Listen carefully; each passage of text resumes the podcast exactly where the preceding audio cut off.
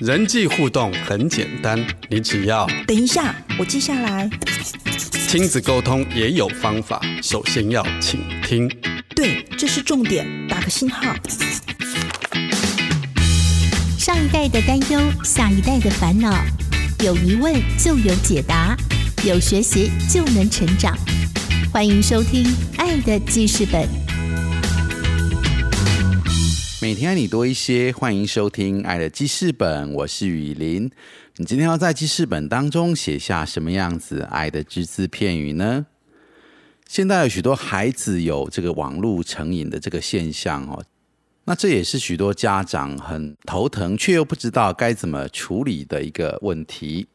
今天我们很高兴邀请到在国中辅导室有很多年的辅导国中生的工作经验的罗凤玲老师。他再次来到节目当中，要和大家来聊一聊，到底要怎么样来协助网络成瘾的孩子。其实关键就在孩子是否有培养足够的休闲能力。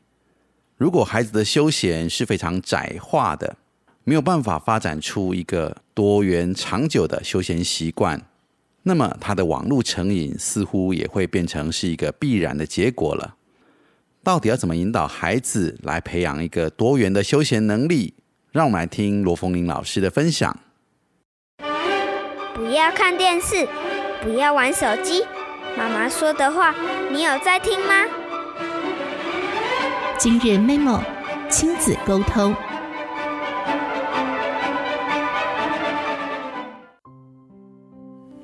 各位听众，大家好，我是罗凤玲。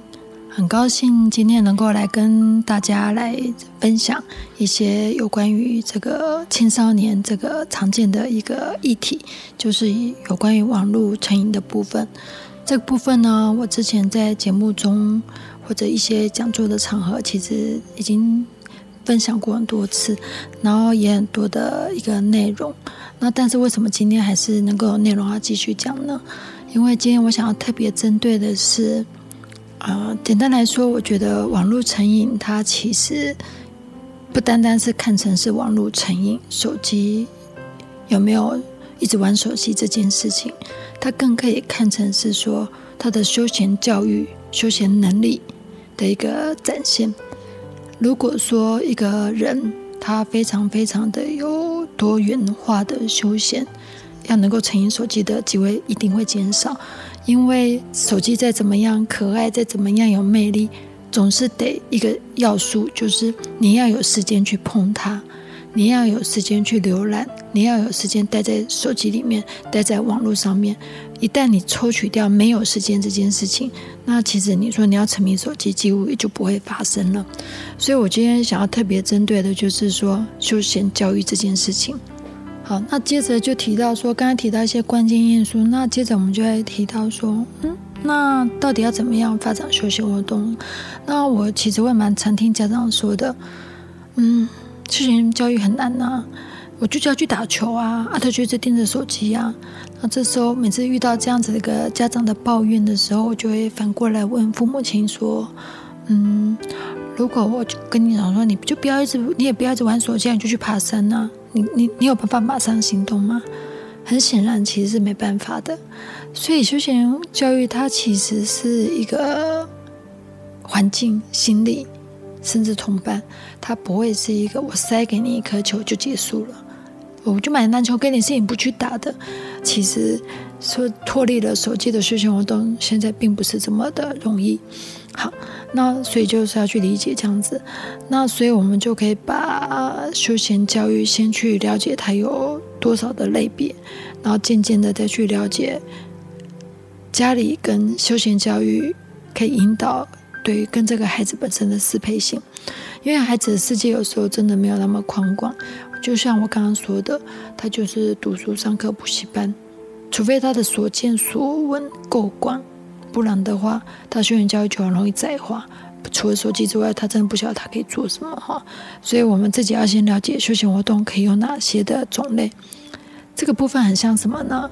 我要做菜前，我先看了各种食谱，诶，那我就会有哪些方向说，那我要做哪一道菜？好，所以休闲教育、休闲活动，我们大概可以有，我稍微分成七大类。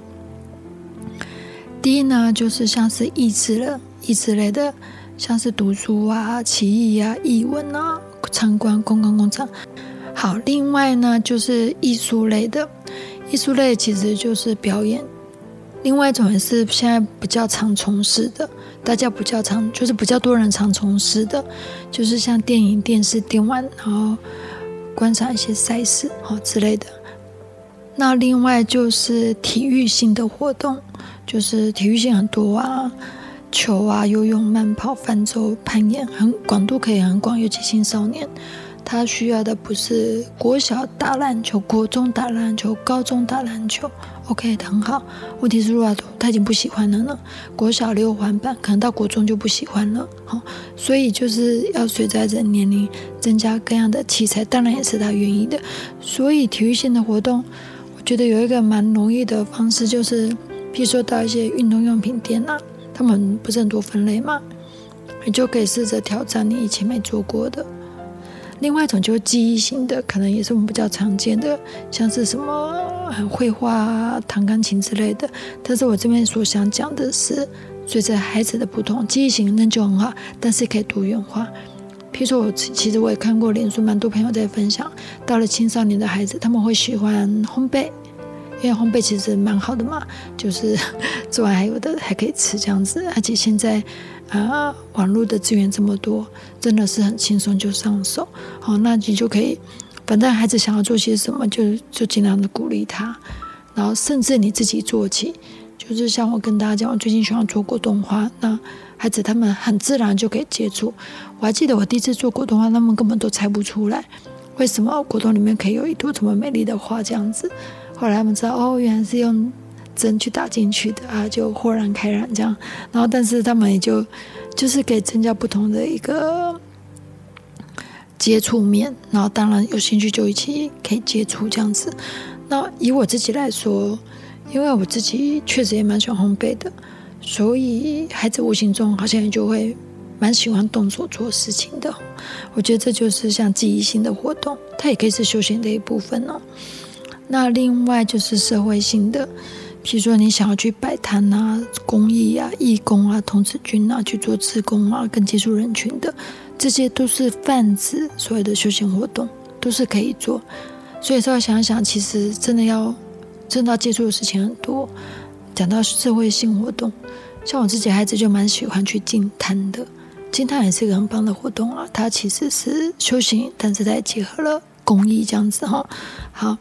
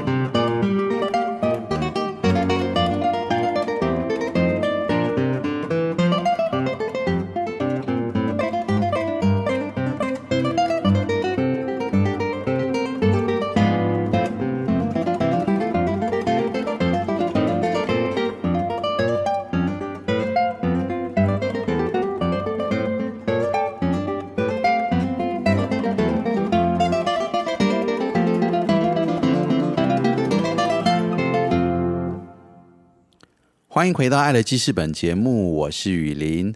今天的主题是亲子教养。我们邀请到的来宾是国中辅导室多年工作经验的罗凤林老师。在上半段的节目，凤林老师有提到，要帮助网络成瘾的孩子，首先就是要先看重发展他的休闲能力。而这个休闲能力也跟这个孩子的自我发展，并且找出他的兴趣所在，整个都是环环相扣的。更多的内容，让我们继续来听风铃老师的分享。了解休闲活动的类别之后，也就是啊，我们准备要出什么场面，大概也就想好了。大概那再来，我们就是要去研究说，哎，那休闲活动本身跟孩子的适配性。怎么样跟孩子的适配性？我这边所讲的是，当一个孩子很被动，没有主动休息能力的时候，我们当然就要自己稍微主动一点点去了解休闲活动跟孩子的适配性。那可以怎么去考量呢？去考量到孩子的个性。我觉得来说，如果孩子非常的怕出汗的，然后尤其刚开始，你不要一开始就叫他去去那个太阳底下那个骑脚踏车，这样他应该会非常讨厌。讨厌以后再跟你做任何的休闲活动，好，然后所以他仍旧是要考虑到他的本身的兴趣、需求、动机等等的。虽然他现在或许网络成瘾，但是你想想看，网络成瘾之外，他有没有什么东西比较可能引起他的兴趣的？因为因为你是家人嘛，你应该是就是这么长久时间，应该是会对孩子有一些了解的。那当然要考虑到家里的设施。对你，你说，你说你现在要去哦，那个看到朋友骑脚踏车环岛很伟大，想说跟着做。那首先你们家得有脚踏车，好，或者是猪肉好，就是你首先要有这些设备嘛，你才可以开口去去讲嘛，或者要预备好这样子。然后像以环岛来说，你家里如果真要买脚踏车，就要有地方摆。我的意思是说，这是要周全的去考虑的，不是一个冲动这样子。好。所以这样子的话呢，如果要考虑的话，就可以有一个从这个个人的部分哦，就是先想一想孩子们喜欢什么。那如果孩子不知道孩子喜欢什么，你至少就先排除孩子不喜欢的，这样就容易多了。刚刚分了七大类，你想，哎呦，我的孩子怎么可能去做那个什么记忆性的？他最讨厌锁住了，好，那就不要去想了。你知道你的孩子讨厌记忆性，你就比他说叫他去学画图，叫去。学欣赏画之类的，但想说，嗯，我的孩子比较活泼，哎，搞不好约他去静探，他是 OK 的哦，有没有？你你你，就是可以先找他孩子不喜欢的，然后再去找他应该比较不排斥的，那其实这样就比较容易下手了哈。好，简单来说呢，回到刚刚的自发、自主、跟选择、跟自由，这是休闲活动的核心。那家庭的部分呢？我们也可以家庭做些什么，可以帮助孩子发展出更多元、更有益身心健康的休闲活动。一样是回到一句常见的话哈：孩子是看父母做什么长大的，而不是听父母说什么长大的。我们不能坐在常常坐在电视机前面，挺着肚子，然后划手机看电视。那跟孩子说：孩子，你要常去运动啊，才不会变成什么样子。才不会变宅男。如果我们自己是宅男宅女，我们却要孩子这个活泼健康又又活跃，几乎是不可能的哦。所以基本上，如果你自己本身非常活跃，那其实家里自然就会增加你从事的休闲活动的东西。嘿，对，比如说，就像是我跟大家讲，我最近会做一些手工艺，我也很喜欢烹饪。然后，所以我们家自己。自然就会有烤箱、烘焙纸，然后还有各种的这个相关的器材，他们自然就会看到，就是成为家里装饰的一部分啦。那这样再怎么样的话，孩子他就是融入在这个生活当中了。然后加上像我也蛮喜欢骑单车的，好，如果有空的话，我会清晨就去骑，所以我也不用叫孩子去骑，他就看着我早上就去骑单车，自然骑单车这件事情也会成为他们生活的一部分。因为孩子是看父母亲做什么长大的，不是听父母说什么长大的。只要是我去骑完车子回来，还可以分享一下我今天看到什么有趣的事情。说真的呢，我因为我自己生活还蛮算是平静的吧。所以那时候早上四五点骑车去，经过那个应该是一些 KTV 的门口，哎，我真的在外面看到十几辆警车这边等着，反正那就是很多人就是酒醉啊，怎么走出来。我就跟孩子分享这样的事情。你看在分享过程中，他他也知道说，哎，以后那段路要稍微避开。然后他也发现说，哎，原来生活的不同，他又增加到其他的见闻。然后他也发现，原来骑脚车这么有趣，还可以看到不同的事情。那我如果今天发现一条新路，骑得很开心，我也会跟他们分享。就是我不会去教导说你要要不要骑车，我只是分享我做的很很享受的事情。让他觉得点小羡慕，诸如此类的，那孩子自然他就会想去尝试看看嘛。哎呀，这就是校园教育，其实不是那么的指导性，光我们自己去热爱热爱这些活动，孩子其实自然也就会不排斥，甚至跟着也会喜欢上这些活动。同样的道理，呃，如果孩子自己喜欢了，好，他要做了，我也会想要参与看看。但其实孩子这时候就变成是走在前头。那但是他因为有人赞赏他，甚至想要跟着做，他自然也会觉得他的学员教育很有意义，他所做所做的事情很有意义。那这样这样其实也是促进休闲教育的一个一个成功性哈。好，另外就是这个环境，就是回到处家庭部分，就是另外一个就是。啊，刚刚从家庭中本来的样子、自己的个性、孩子的个性找出适配性之外，第三个就是环境。环境绝对是一个最棒的老师。好，你希望他多增加阅读，你就到处都摆到各种的书。好，然后想希望他多运动，你就家里搞得像健身房。然后你希望家里这个这个能够有一些喜欢动手做、喜欢自己料理。你可能从微波炉到半乐礼包到这样子容易上手的食品，各方面的，让孩子就可以养成动手习惯。那如果你喜欢，希望孩子能够喜欢户外活动，或许你的电影的节目，哦，就可以多看这些求生。像我们家就蛮喜欢看求生节目的，探险啊、求生的。他其实孩子就对自然环境比较向往一点，甚至觉得好奇啊。所以这些东西都是可以成为你的帮助，因为，嗯，休闲教育是一种自发性的，它不是功课，你不能规定孩子要做这个不做那个。所以借着借着自己的榜样，借着环境，其实孩子自然就会很容易一起融入这个环境了。然后，当然，如果说我们再用一点点的小技巧，好，譬如说买买的一些运动器材都是。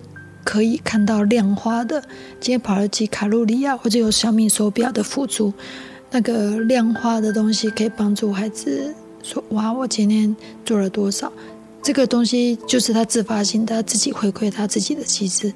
我们做很多东西有回馈自己的机制，也是一个让我们持续做的一个一个因素。所以这些都可以让孩子能够好好发展休闲活动的一些技巧。那今天就先分享到这边。感谢风铃老师的分享。关于孩子休闲能力的培养，我想父母亲的以身作则真的也是非常的重要。如果家长都不休闲，自然也无法带出一个懂得休闲的孩子。而当父母可以在课业之外，也看重孩子休闲能力的培养。让孩子能够自由也自发的去选择他有兴趣的事情来休闲，或是发展他的兴趣，让网络手机变成只是所有的休闲活动当中的其中一样。我相信这个网络成瘾的状况必定能够获得大幅的改善，也能帮助我们的孩子在身心灵都有更健全的发展。让我们每天都用多一点的用心来爱我们的孩子多一点。